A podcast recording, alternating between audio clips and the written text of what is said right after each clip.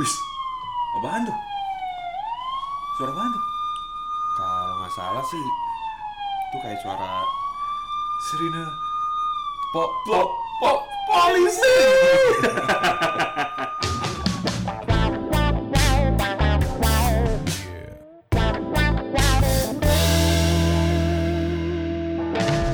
balik lagi bersama Balik lagi.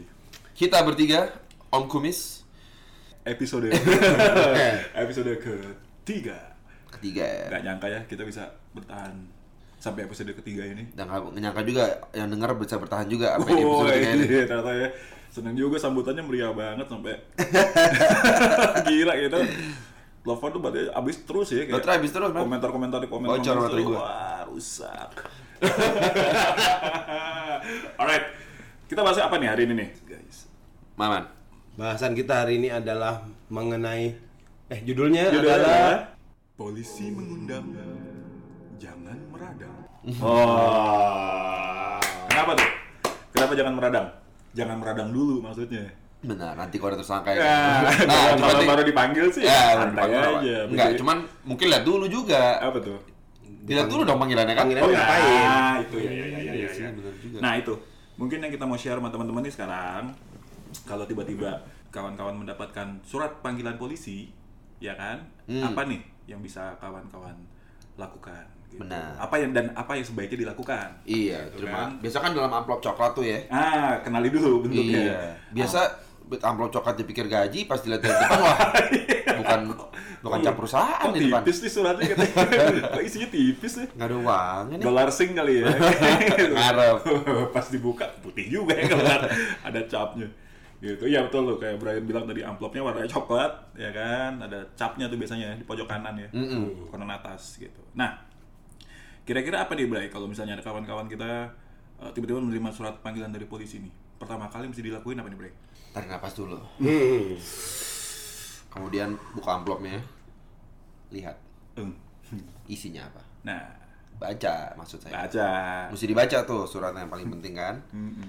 Biasa di surat itu nanti dari paling atas bisa kelihatan kalau suratnya itu untuk apa nih? betul betul Panggilan kah di atas kiri? Hmm, Panggilan apa? betul. Karena dia ada juga tuh yang biasa kan. Hmm. Biasa. Satu lagi tuh kok nggak salah apa gitu. Bisa undangan klarifikasi. Nah, undangan klarifikasi. Lihat tuh perihalnya apa. Mm-mm. Bisa klarifikasi apa lagi, Bre? panggilan keterangan Panggilan aja untuk Hmm, memberikan keterangan Iya. apakah saksi atau Tersangka. Nanti di bawah kan tuh kan. Iya. Baru masuk kita ke bawahnya. Hmm, Cuman gini, di atas itu ada bisa kita lihat tuh, teman-teman harus tahu pertama kali ini panggilan buat apa kayak tadi Brian bilang. Untuk penyelidikan atau untuk penyidikan.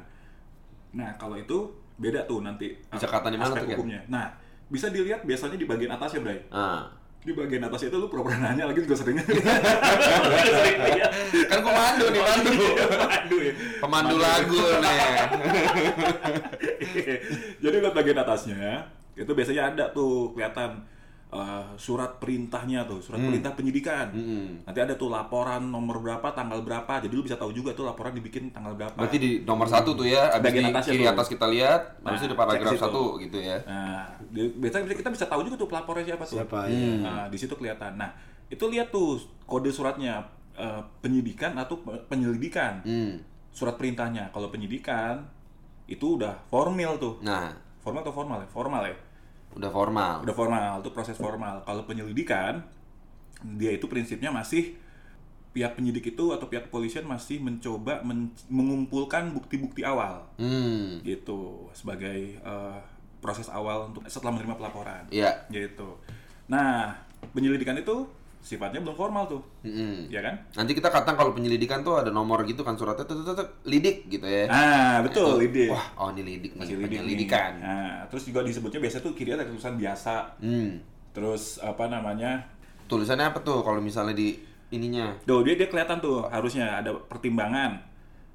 Nah, ini juga ju- dari judul surat panggilan itu biasanya ada penyidikan. Kalau misalnya penyelidikan itu kan dibilangnya surat klarifikasi kalau nggak salah. Undangan Undangan klarifikasi, klarifikasi iya. gitu. Nah, ini kalau ini nanti bisa lihat tuh ada keterangan eh, surat eh, laporannya, laporan polisi nomor berapa. Kita tahu tuh pelapornya siapa, kapan dia masukinnya. Dugaannya pun akan disebutin tuh di surat di surat panggilannya, ya kan? Ya. Lalu lihat bawahnya tuh suka ada tuh surat perintah penyidikan.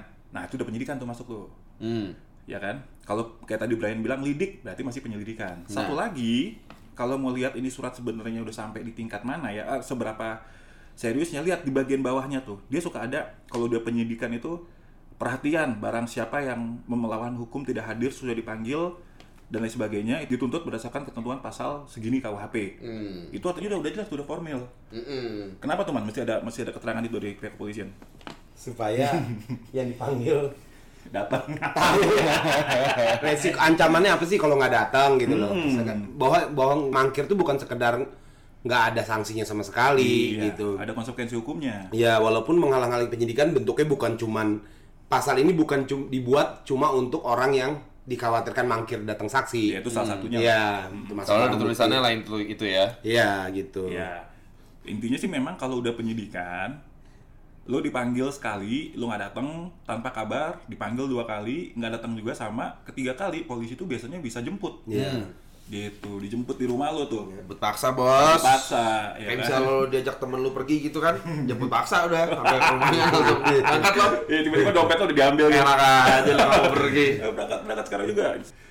Kalau kita nggak bisa datang pas itu kan jadi panggilan itu ketika datang kan dibilang harus datangnya jam berapa, eh, tanggal berapa, jam berapa, ke bagian mana kan gitu ya. Itu, itu itu harus dicek juga tuh. Harus dicek, Iya kan? betul. Jangan tanggalnya udah kita cek tapi jamnya salah meleset jauh Ya, misalnya. dan dia gitu. bi- biasanya juga mereka bilang kan nanti cari siapa penyidiknya, Iya. nomor teleponnya berapa, Iya, gitu nomor kan. handphonenya udah langsung nomor handphonenya sekarang. Mm-mm. Nah, tapi kalau pas di tanggal ini jadwalkan itu kita nggak bisa, nah datang, Hmm. itu harus ngapain dong? paling bagus itu sebenarnya kalau kita nggak bisa datang atau kita berhalangan ya kita kirim surat. Bisa kita sendiri yang datang atau bisa kalau kita bilang kita berhalangan bisa kita titipin orang lain. Biasanya sih suka pakai minta eh, kuasa hukumnya ya Iya. gitu. Eh, untuk menyampaikan bahwa berhalangan karena alasan apa. Ini kalau benar berhalangan ya.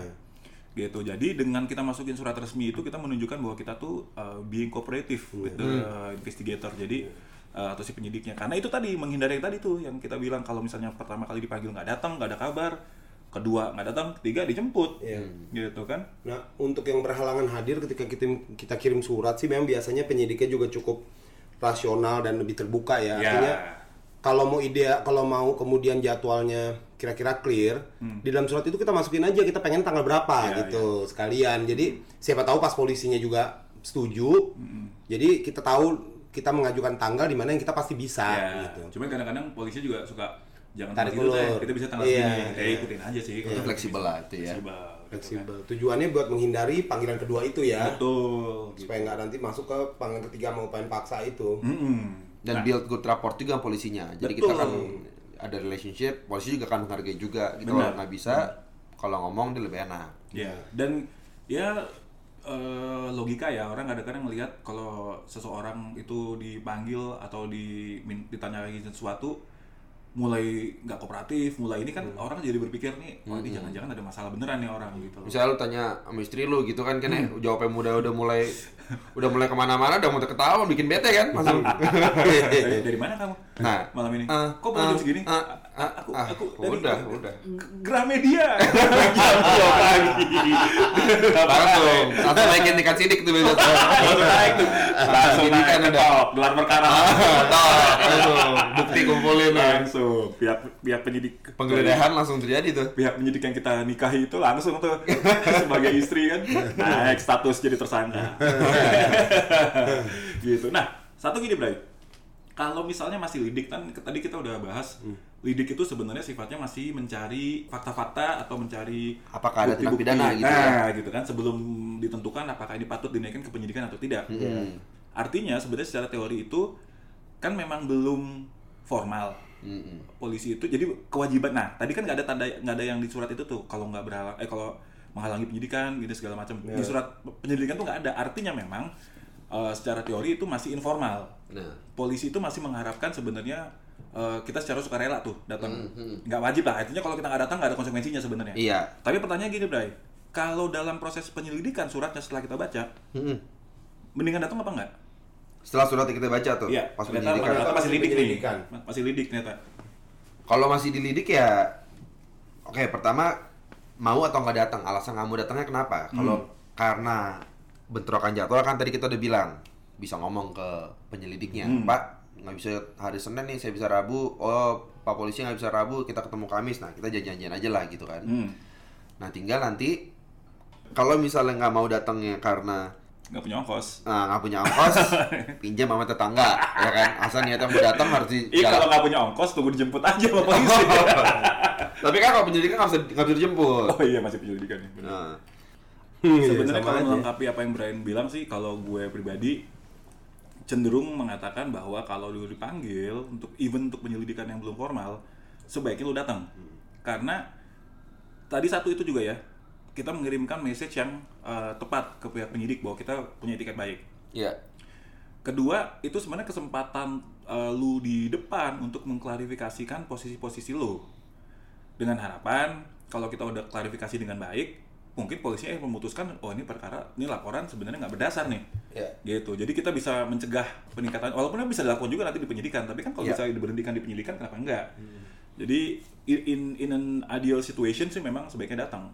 Gitu. tapi kan ada pertimbangan tadi kalau gue memberatkan ya nanti jadi malah lebih gampang Strategi jadi, sih. malah jadi penyidikan juga ya strategi juga Ya, gitu. Jadi ya, tapi itu hanya tapi ya itu mungkin strateginya lebih ke buy time. Buying time ya. Buying time. Iya. Lu mau buying time nggak? Kalau buying time ya itu salah satu cara yang bisa dilakuin. Hmm, hmm. Nah, gitu. Buying time kan bisa macam-macam ya memang. Karena mau mempelajari fakta-fakta lagi lebih jauh ya kan? Itu ya ya strategi lah Iya. pada akhirnya kan gitu. Sekarang kita ngomongin penyidikan nih. Hmm, penyidikan. Udah jelas ya lidik sama penyidikan tuh beda. Penyidikan itu lebih formal penyidi- penyidikan itu sudah memberikan lu kewajiban hukum untuk hadir. Kalau lu nggak hadir nanti dijemput. Kita udah dikasih tadi. Yoi. pertanyaan selanjutnya. Setelah lu dapat surat panggilan itu dulu udah tahu jadwalnya apa yang mesti lakukan pertama kali atau apa yang kawan-kawan kita mesti lakukan pertama kali dapat jadwal, jadwal udah oke nih gitu Udah oke. ceritanya. Udah siap datang nih. Oh, Yes. oh mengenai si ini nih. hmm Kalau gua akan cenderung bilang untuk lu lihat lo ada resiko hukum apa ke lu. hmm Lu disebut sebagai pihak terlapor gak di situ? hmm, hmm. Nah, dari situ lu pertimbangin untuk lu harus pakai kuasa hukum atau enggak. Nah, ya kan? bukan bukan ini ya. Nyari kerjaan. kita, bukan promosi nih, bukan promosi. Kebetulan emang kita bisa mendampingi. Kita ber ini berkompeten. iya, kebetulan. Nah, kalau gua boleh ber- eh, ini kalau berkenan gua akan bacain sedikit eh, CV gua sama Sama contact fee details, structure sama fee structure. hubungi kami, contact us. Bener-bener tuh bilang. Apa pertimbangkan juga setelah melihat situasinya apakah memerlukan kuasa hukum atau enggak? Apa memang pada akhirnya lu pasti umumnya perlu, cuman apakah langsung di depan apa enggak gitu kan? Iya. Nah, nah, kalau gua boleh menambahkan satu tadi yang dari Brian bilang, jika memungkinkan, ya, gua akan sangat menyarankan kalau udah terima panggilan, lu datang aja dulu ke sana. Di, se- di sebelum tanggal panggilan lu. Hmm. Kan ada nama penyidiknya tuh. Mm-mm. Lu datang, terus lu ngobrol aja sama dia. Lu tanya sama penyidiknya ya, lu tanya coba gali dulu informasi jika mungkin karena biasanya pihak penyidik tuh mau mau kok berdiskusi sama sama pihak sama kita ya gitu. Toh memang nanti akhirnya itu kan akan membantu lancar proses pemeriksaan juga. Kita tuh dalam konteks ini kita sebagai orang yang Diperiksa. Diperiksa, ya punya dipanggil. kuasa hukum atau orang yang dipanggil aja mau, langsung datang. mau ada kuasa hukum atau kita nggak pakai kuasa hukum, eh, itu ideal kalau kita bisa melakukan itu tuh. Tentu kalau orang itu punya skill komunikasi yang cukup ya. Oh iya, iya kalau misalnya lu kayak Nah maksudnya kadang-kadang kan kalau orang awam itu Oh, dia iya. nggak ngerti dia datang ke polisi mau ngobrol Betul, apa betul, gitu loh. Iya sih itu Betul juga. betul. Jadi nanti dia malah Pak kenapa nanti malah keburu nangis lagi bahaya juga Nangis merem, gue melek kerangkeng. Padahal udah di dalam Pak salah ngomong apa gue gitu. Iya ya, tapi itu juga memungkinkan lah. Ini Hmm. in an ideal situation itu salah satu hal yang bisa dilakukan juga. Prinsipnya inilah ya kita harus dapat background sebenarnya pemeriksaan itu nanti akan bagaimana sih Hmm, hmm. gitu dengan ngobrol-ngobrol ini apakah melalui kuasa hukum ngobrolnya Ya, apakah sendiri, gitu Terus kita sih. juga bisa nanya yang bukti yang perlu dibawa apa. Iya, dokumennya gitu. Nah istilahnya kan lo kayak lagi mau ujian besok masa lo nggak siap-siap ya kan Iya, Lu belajar dulu lah Itu, itu. kisi-kisi Iya. supaya tahu jawabnya gimana besok bang gitu ya kan Iya, iya betul. Kemudian nih, bisa nggak Man, lu share sama teman-teman kita nih. Seperti apa sih prosesnya pemeriksaan itu? Pemeriksaan polisi. Nah, Pertama, sorry man, gue potong dikit. Hah. Pertama lu punya lawyer. Ini banyak mis mis kontrasepsi, eh miskonsepsi juga nih. Miskonsepsi juga nih. Bahwa seolah-olah lu punya lawyer, dia periksa di saat pemeriksaan eh, kepolisian aman nih karena semua urusan bisa dijawab sama lawyer lo. Nah. Gimana teman? Jadi lawyer itu tuh apa namanya yang bisa dia lakukan tuh cuma mendampingi. Hmm. Dia bisa ngejelasin hak hak lo apa sih Hmm. di dalam pemeriksaan itu. Nah, dan apa namanya eh, suasana pemeriksaan tuh bisa dia ceritain kepada lo. Hmm. Tapi untuk pertanyaan itu lawyer nggak boleh jawab sama sekali gitu. Posisi lawyer tuh dalam proses pemeriksaan pasif memang. pasif bukan untuk menjawab pertanyaannya. Iya. Gitu. Karena prinsipnya kan nih saksi nih Hmm. ataupun tersangka lah ya. Artinya orang-orang ini kan dianggap orang-orang yang, yang mengetahui perkaranya. Betul. Apakah sebagian atau atau seluruhnya kan Betul, gitu. Betul. Nah, yang nggak mungkin dong lawyernya tahu gitu karena Benar. kesaksian tuh harus dia sendiri, nggak bisa diwakilin orang gitu. Nah, itu tuh yang mesti di, diinget tuh. Banyak yang ber- berpikiran bahwa kalau diperiksa, diperiksa polisi sama lawyer tuh uh, urusannya gampang karena bakal lawyer yang jawab. Iya. Bukan, lawyer tuh nggak bisa menjawab pertanyaan polisi yang harus ditanya itu adalah kamu yang diperiksa, yang menjawab juga kamu nih. Betul. Gitu. Bukan lawyer, lawyer itu posisinya pasif. Tapi kita tuh di pemeriksaan akan memastikan lah hak-hak eh, hak-hak hukumnya tuh akan Iya. terjaga ya Iya. gitu. Kemudian gini, ini kan dipanggil sebagai saksi fakta Nah, ini biar ada biar ada eh, apa namanya teman-teman bisa punya gambaran nih keterangan Oke. keterangan apa yang bisa diceritain Oke. saksi fakta itu gimana man Saksi fakta itu kita apa namanya menjawab pertanyaan-pertanyaan Hmm. berdasarkan apa yang kita lihat, yes dengar atau alami sendiri. betul. Maksudnya lihat dengar alami sendiri itu nggak boleh misalnya dalam kesaksian bilang misalnya ada kejadian pencurian gitu ya di su- di suatu rumah Hmm. tetangganya diwawancarain. Terus kemudian ditanya sama polisi kemarin kejadiannya gimana pak? Gitu. Hmm. jawaban kita oh kata tetangga saya yang ini Nah. kejadiannya gitu. Nah nggak boleh Ini, tuh. ini ada, ada cerita bagus nih. Waktu gue SMA dulu sama teman-teman gue di Bandung nih Hmm. suka nongkrong nih di satu tukang nasi goreng namanya Ato Hai Ato Atau punya atau punya akun Spotify ya? nggak ntar gue rekam gue share sama dia Oh, iya. legendaris tuh dia. Nah, satu kali kita kan nongkrong malam kan, si Ato ini sore-sore udah bu mulai tuh buka tendanya, Hmm, siap-siap ya kan siap-siap. Tiba-tiba nih ada tabrakan man, mobil sama motor tabrakan tuh. Depan depan gerobaknya si Ato ini depan warungnya si Ato. Si Ato lihat dong tabrakan kan, udah udah habis tabrakan gitu, malamnya kita datang. Si Ato cerita nih sama kita kan, wah tadi ada tabrakan lu gila, dia bilang gitu kan, ada mobil datang gini motor, mobil motornya ditabrak sampai mental segala macam orangnya, pokoknya detail ceritanya kan, ya udah dan kita semua udah dengar cerita itu kan, tiba-tiba malaman kita nongkrong ketawa-ketawa, datang polisi men, Hmm. mobil mobil patroli itu datang, Wah, turun polisinya, wah kenapa nih gitu kan, pesan nasi goreng. Di end. biasanya ya, atau tuh juga banyak pelanggannya dari pihak aparat juga. Oh, gitu. lumayan dia. Nah datang deh polisinya udah bawa catatan gitu. Terus dia bilang ini tadi di sini ada kecelakaan nih katanya gitu kan. Polisi siapa yang nih yang lihat? Ya yang angkat tangan temen gue man. Yang tadi cuma temen gue yang cuma denger cerita itu Iya. sama gue dari si Ato dari tukang nasi goreng gue ini. Dia angkat tangan. Saya pak saya tahu ceritanya wah polisi dengerin kan Semangat dong. semangat dikira dia. udah nongkrong dari tadi nih Iya, dia kan jam tiga udah ngomong kali kan. Iya pas saya lihat gini gini mobilnya datang pakai pakai suara-suara efek-efek gitu. Iya mobilnya datang ngebut motornya juga iya cit gitu gitu. Wah kenapa orangnya Seakan-akan. Iya seakan-akan orangnya mental pak polisi udah serius banget kan dengerin gitu. Orangnya mental wah segala macam gitu. gitu. Nah, orangnya jatuhnya di sekitar sini pak. Ya udah naik motor segala macam. Terus saya dia temen gua ngomong gini. Cuman pak kalau untuk lebih detailnya bapak tanya apa?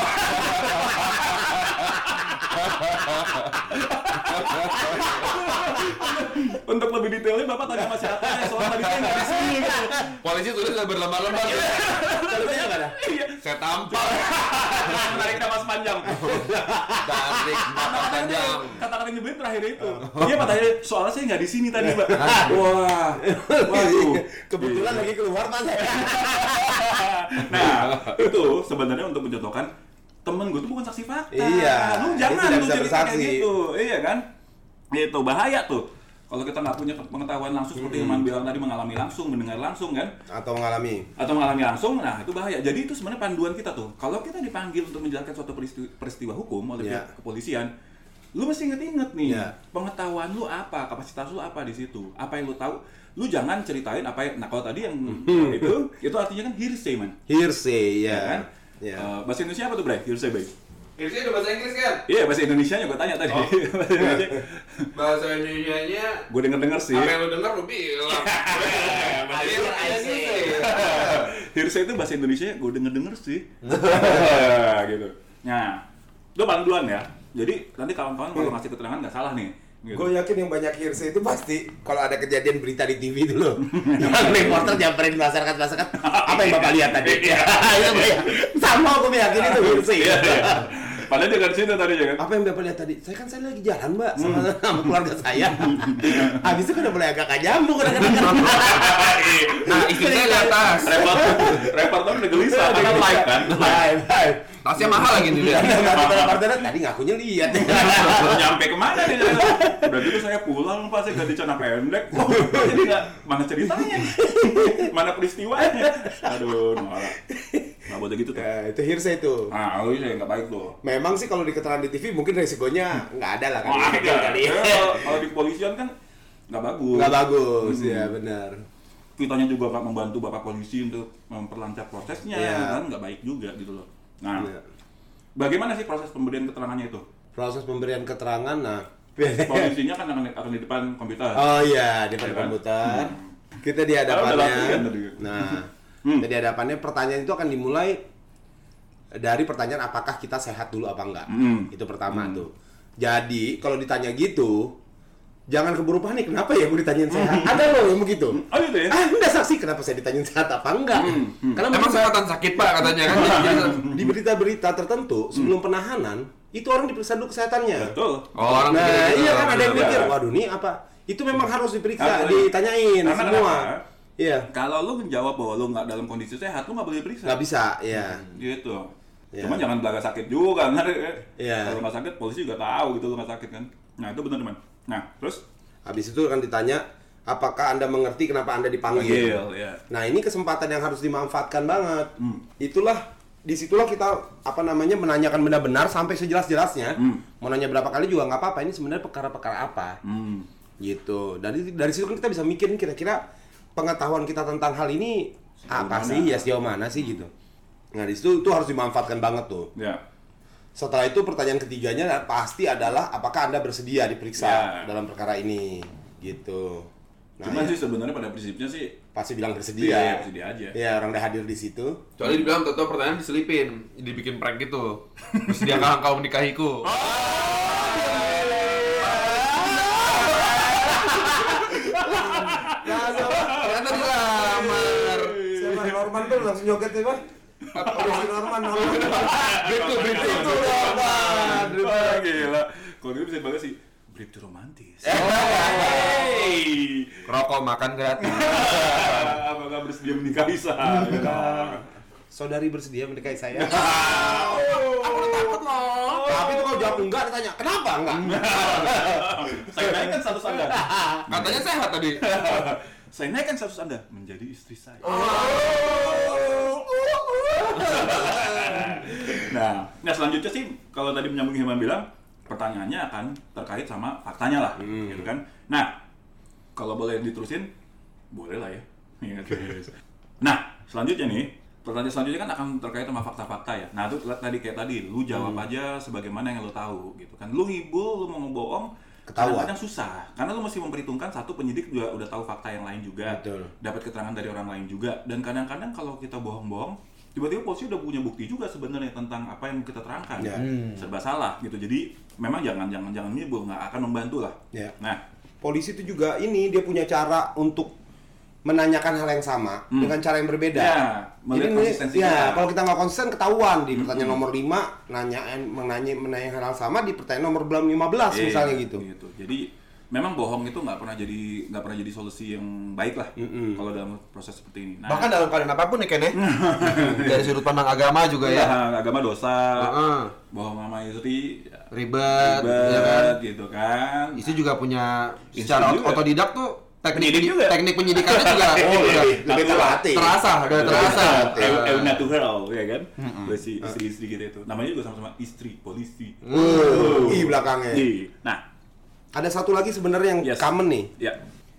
Sebelum apa namanya setelah per- pertanyaan tiga itu ya, Hmm. apakah yang terakhir apakah Hmm. bersedia diperiksa? Hmm. Itu umum untuk ditanya timeline dulu. Artinya kalau misalkan kita saksi pencurian di suatu perumahan, Hmm. Polisi akan tanya dulu. Pencurian terus kasus lo. Apa dah, apa dah? Iya, ya udah nggak apa pencurian. Dia pasti akan tanya, sudah berapa lama Anda tinggal di situ? Hmm. Jadi itu wajar ditanyain, jangan juga nanti mikir, oh kenapa ditanyain sejak kapan tinggal di situ ya? Iya, ada maksudnya. Ada maksudnya gitu. Atau kalau terjadi di perusahaan, sudah berapa lama kerja di situ di perusahaan itu gitu. Hmm. Supaya nggak nanti kejadian di tanggal berapa, eh dia Betul. baru kerja tanggal berapa Bang gitu. Iya. Nah, oke, lanjut. Tentunya sih akan lebih membantu kalau misalnya kayak kayak hal yang kita sampaikan ini akan membantu lo untuk lebih tenang lagi dalam proses pemeriksaan itu sebenarnya adalah dua hal menurut gue. Satu, lo uh, tarik nafas yang dalam tiga kali, kosongkan pikiran lu biar tenang, ya kan? Rasakan Kedua, telepon lawyer. tetap, tetap promosi. Nah, setelah lu jawab semua pertanyaan dari pihak penyidik, ya kan, di ujungnya dia akan bilang nih, apakah ada keterangan yang ingin anda tambahkan, yang yang Betul, akan anda tambahkan. iya. Nah, pesan gua gini, kalau lu punya, gini kalau lu dalam pemeriksaan polisi, lu harus punya key messages, key points, yang itu adalah fakta-fakta penting yang penyidik harus tahu, yang karena itu yang akan membantu posisi kita. Tapi terkadang, sayangnya, bisa jadi fakta-fakta itu nggak keluar karena nggak sesuai dengan pertanyaan dari pihak penyidik, Nah, ya kan? Karena kita nggak bisa ngasih pertanyaan titipan ya, nggak boleh dong. Nggak boleh, Nggak boleh ya. nggak boleh. Kita nggak boleh nggak bisa tanya saya ini dong pak. Iya, nggak boleh tuh. Tanya Bapak nggak mau nanya ini. sambil sambil gigit-gigit kuku gitu, apa nggak mau nanya? Kuku, kuku penyidiknya lagi. Repot mau nanya mana nih kayak gini. kan Penyidiknya udah kayak mas, mbak, mas. penyidikan penyidikan udah bilang, Mas, itu kuku saya mas. Baru sadar dia. Oh, Jadi maaf. jadi nggak bisa ngetik nih. Pantes kita. kok, pantes kok asinnya beda. nah, setelah eh, jadi gini, kalau tadi ada key messages lo yang nggak bisa masuk dari pertanyaan-pertanyaan pihak penyidik, dimasukkannya di situ, di bagian apakah ada keterangan yang ingin Iya. eh, anda tambahkan. Dan anda kamu masukin di situ keterangan kamu tuh. Fakta Itu bebas-bebasnya ya, Nah. sebebas-bebasnya. Betul. Setelah selesai nih, kamu jangan khawatir. Karena penyidik itu akan memprint si berkas BAB tadi draftnya akan dikasih ke kamu. Itu tadi bilangnya BAP atau BAB sih? BRB kalau bilang. Terus buang air besar sebut BAB itu. Enggak, enggak BAP, BAP maksud gue. Berita acara pemeriksaan. Siap. Itu akan dikasih ke ke kita tuh draftnya. Ya. Nah, kita baca tuh. Periksa satu semua. Periksa semua jawaban-jawaban itu. Kalau ada yang kira-kira nggak sesuai dengan apa yang kita em, sampaikan, dicoret, kita tulis. Mau kok penyidiknya sangat itu apa udah merupakan satu hal yang uh, Iya. uh, acceptable ya. Iya. SOP-nya udah sekarang. SOP udah gitu. seperti itu. Karena kan jawaban yang dinyatakan dalam BAP itu memang harus jawaban yang kita kasih Iya. gitu kan. Coret, tulis, gak ditulis apa segala macam, nanti akan diperbaiki sama penyidik. Baca lagi, baca lagi sampai kita puas dengan semua jawaban itu. Kalau di- dirubah lagi gimana Ken? Maksudnya gimana? Bilang tadi ya saya bilang saya habis melakukan A terus saya melakukan B. Hmm. Terus pas dibaca lagi, Oh nggak gini nih, C, C harus- saya B, B dulu terus C pak. Hmm. Nah, Ya, sebenarnya sih nggak apa-apa itu hak kita. Hmm, Mau ya. kita dari tadinya kita bilang kita ngelakuin A, B, terus kita jadi bilang kita nggak ngelakuin apa-apa juga nggak apa-apa. Iya, iya, Gitu, itu hak kita. Cuman inget nih, yang kayak gitu-gitu tuh akan jadi jadi akan diperhatiin sama pihak polisi tuh biasanya. Kredibilitas ya langsung ya. Kredibilitas kita. Ini Hmm. ngomongnya kok nggak konsisten nih apa segala Benar. macam. Dan mesti diingat juga gini, keterangan kita yang diberikan di berita acara pemeriksaan sama penyidikan itu kan nggak diberikan dalam di bawah sumpah mm, sebenarnya keterangan yang akan menjadi keterangan yang dipertimbangkan di persidangan itu adalah keterangan yang kita berikan sebagai saksi di persidangan. mm, Jadi prinsipnya BAP itu keterangan BAP masih boleh dirubah. mm, Di dalam berita acara pemeriksaan itu masih boleh dirubah nanti pas persidangan kalau kita jadi saksi. Ya. Di sana kita, di sana kita disumpah. Makanya kalau mungkin kawan-kawan sering dengar tuh di berita mencabut BAP mm, di persidangan. Memang memang bisa gitu. Iya. Mencabut BAP. Cuman lagi-lagi perhatiin ya, itu bukan bukan arti itu suatu trik suatu trik Iya, yang iya.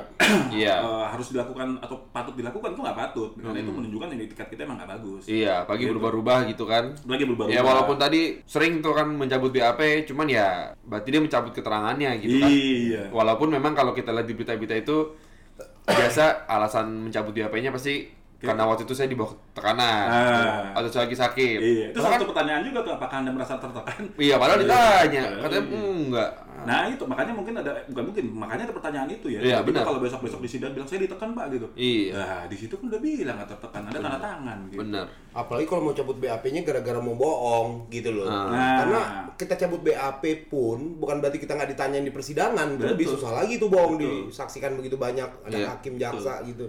Ditanya di tempat terus cara ngejawab lo dilihat Iya. hakim juga bisa ngebaca gitu kan gerak-gerik lo. Betul. Apalagi kita nggak tahu saksi-saksi sebelumnya ngomong apa, Iya. Betul. bukti-bukti ngomong apa gitu. Tapi maksudnya jangan kan penyidik ya. Ini kita kita aja nih lawyer nih yang udah uh, praktek sekian berapa lama ya gitu sekian lama. Kita tuh bisa lihat kok kalau orang lagi ngomong, Iya. ya, orang yang ngomongnya nggak nggak jujur, kelihatan orangnya yang berusaha create cerita, kita kan bisa baca Iya. tuh. Bener. Iya kan? Gitu. Jadi kita kita aja bisa, apalagi penyidik Iya, gitu. kerjaannya hari-hariannya gitu. Iya, gitu. Penyidik udah pasti bisa lihat tuh. Iya. Gitu. Nah, jadi gitu. Kalau udah diperiksa, cek lagi. Pastikan lo cek keterangan-keterangan lu tadi di draftnya nanti lu coret-coret-coret biar sesuai dengan lu ganti dengan sesuai dengan keterangan yang ingin lu kasih. Udah selesai, baru tanda tangan tuh BAP tuh. Ya. Akan di print ulang, baca udah puas, akan di BAP. Gitu. Berakhirlah sudah proses pemeriksaan Anda. Iya, gitu kan. di jam 2 pagi. gitu. Bener. Itu bisa dipanggil lagi bisa nggak tuh ya? Bisa. Bisa dipanggil lagi, tergantung seberapa se- kayak tadi lu bilang ya. Seberapa seberapa involve-nya lu dengan permasalahan yang sekarang lagi iya. diperiksa oleh pihak penyidik. Kadang-kadang ada juga sih yang dipanggil cuma sekali, terus udah selesai. Bahkan gue pernah juga didampingin klien. Ngedampingin eh, klien? Ngedampingin klien. Tadi gue bilang apa? Didampingin. gue didampingin klien ya. Kliennya nolongin berarti. Tapi gue tetap dibayar. Baik juga tuh klien. Kenapa klien lo? bagi dong dia bagi gue ngedampingin klien eh, dari awal sih kita udah tahu wah ini sih keterangannya nggak ada urusan sama kita nih gitu kan. Iya. cuman kan seperti gue bilang kita tetap datang jangan sampai nggak datang. Iya. nah begitu polisinya nanya diskusi di depan gitu dia begitu udah lihat dia langsung oh kalau gitu sih ibu nggak nggak ini ya gitu kan. Atau bapak nggak nggak ini segala macam tuh. Jadi itu BAP-nya bisa pendek banget begitu ditanya terus bilang oh saya nggak tahu karena tanggal segitu saya mungkin baga- eh, gimana jadi memang kita nggak punya hubungan sama apa itu Iya. bisa bisa selesai setengah jam Nah. pemeriksaannya Tapi itu artinya kan walaupun ternyata nggak relevan, Hmm. tetap harus di BAP untuk menunjukkan nggak relevan itu ya. BAP. Jadi jangan curiga kalau nggak relevan kenapa saya tetap di BAP nih. Nah, datang aja. Nah, karena untuk polisi mengatakan dia tidak relevan ya justru BAP itu Betul, justru. gitu. Nggak bisa lu cuma balas lewat Hmm. WhatsApp, Pak. Ini loh, Pak. Saya nggak ikut-ikut loh, Pak. Ya, saya nggak ikut-ikut. I don't follow-follow, Pak. gitu. Jadi tetap itulah gunanya datang kalau lagi diperiksa.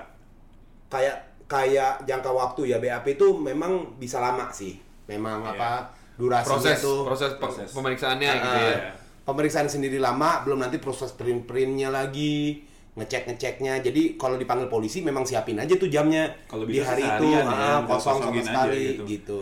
Mm-mm. Kita sih berhak tuh di tengah-tengah pemeriksaan minta istirahat sebentar kalau capek, boleh. Mau ke gitu. toilet atau mau Iya. uh, izin makan siang Makan misalnya itu udah jam siang, 12 iya. apa-apa. Atau bahkan sebenarnya kalau kita udah ngerasa capek, kita Iya. bilang aja Iya, sama minta diberhentiin dulu. Iya, Iya, Pak, boleh. boleh nggak kita sambung lagi Iya. eh, dua tahun lagi gitu enggak enggak biasanya kalau emang udah capek tuh bilang karena intinya kalau lu udah kecapean terus badan lu jadi nggak enak itu kan memang jadinya nggak bisa menjawab Mm, bahwa kita dalam keadaan sehat Iya. tadi pertanyaan awal Oh iya, jadi nggak nggak relevan ya jawabannya Nah, ya. betul sekali gitu jadi itu hak hak dari kawan-kawan tuh kalau dalam proses penyidikan gitu jadi harapan kita sih setelah uh, kita berbagi tips tips ini dan Hmm. sedikit berbagi pengalaman kita kawan-kawan bisa akan melihat bahwa oh kalau menerima surat panggilan nah ini makanya saya judul kita kan Iya. Polisi mengundang jangan meradang. Maksudnya jangan meradang dulu. Ah, ah. lihat dulu kayak kalau Magoboga setelah kita menyampaikan ini kawan-kawan masih jadi bisa lebih mengerti dan semoga bisa membantu ke depannya. Kita nggak berharap ya ada yang menerima panggilan dari polisi. Mm. cuma kalau sampai menerima kita berharap setelah mendengarkan kita eh, jadi lebih tahu lah eh, apa-apa aja yang yang eh, perlu dipersiapkan Iya. dan perlu dilakukan. Gitu Oke. Oke, oke, oke, oke, oke, oke. Oke, oke, oke.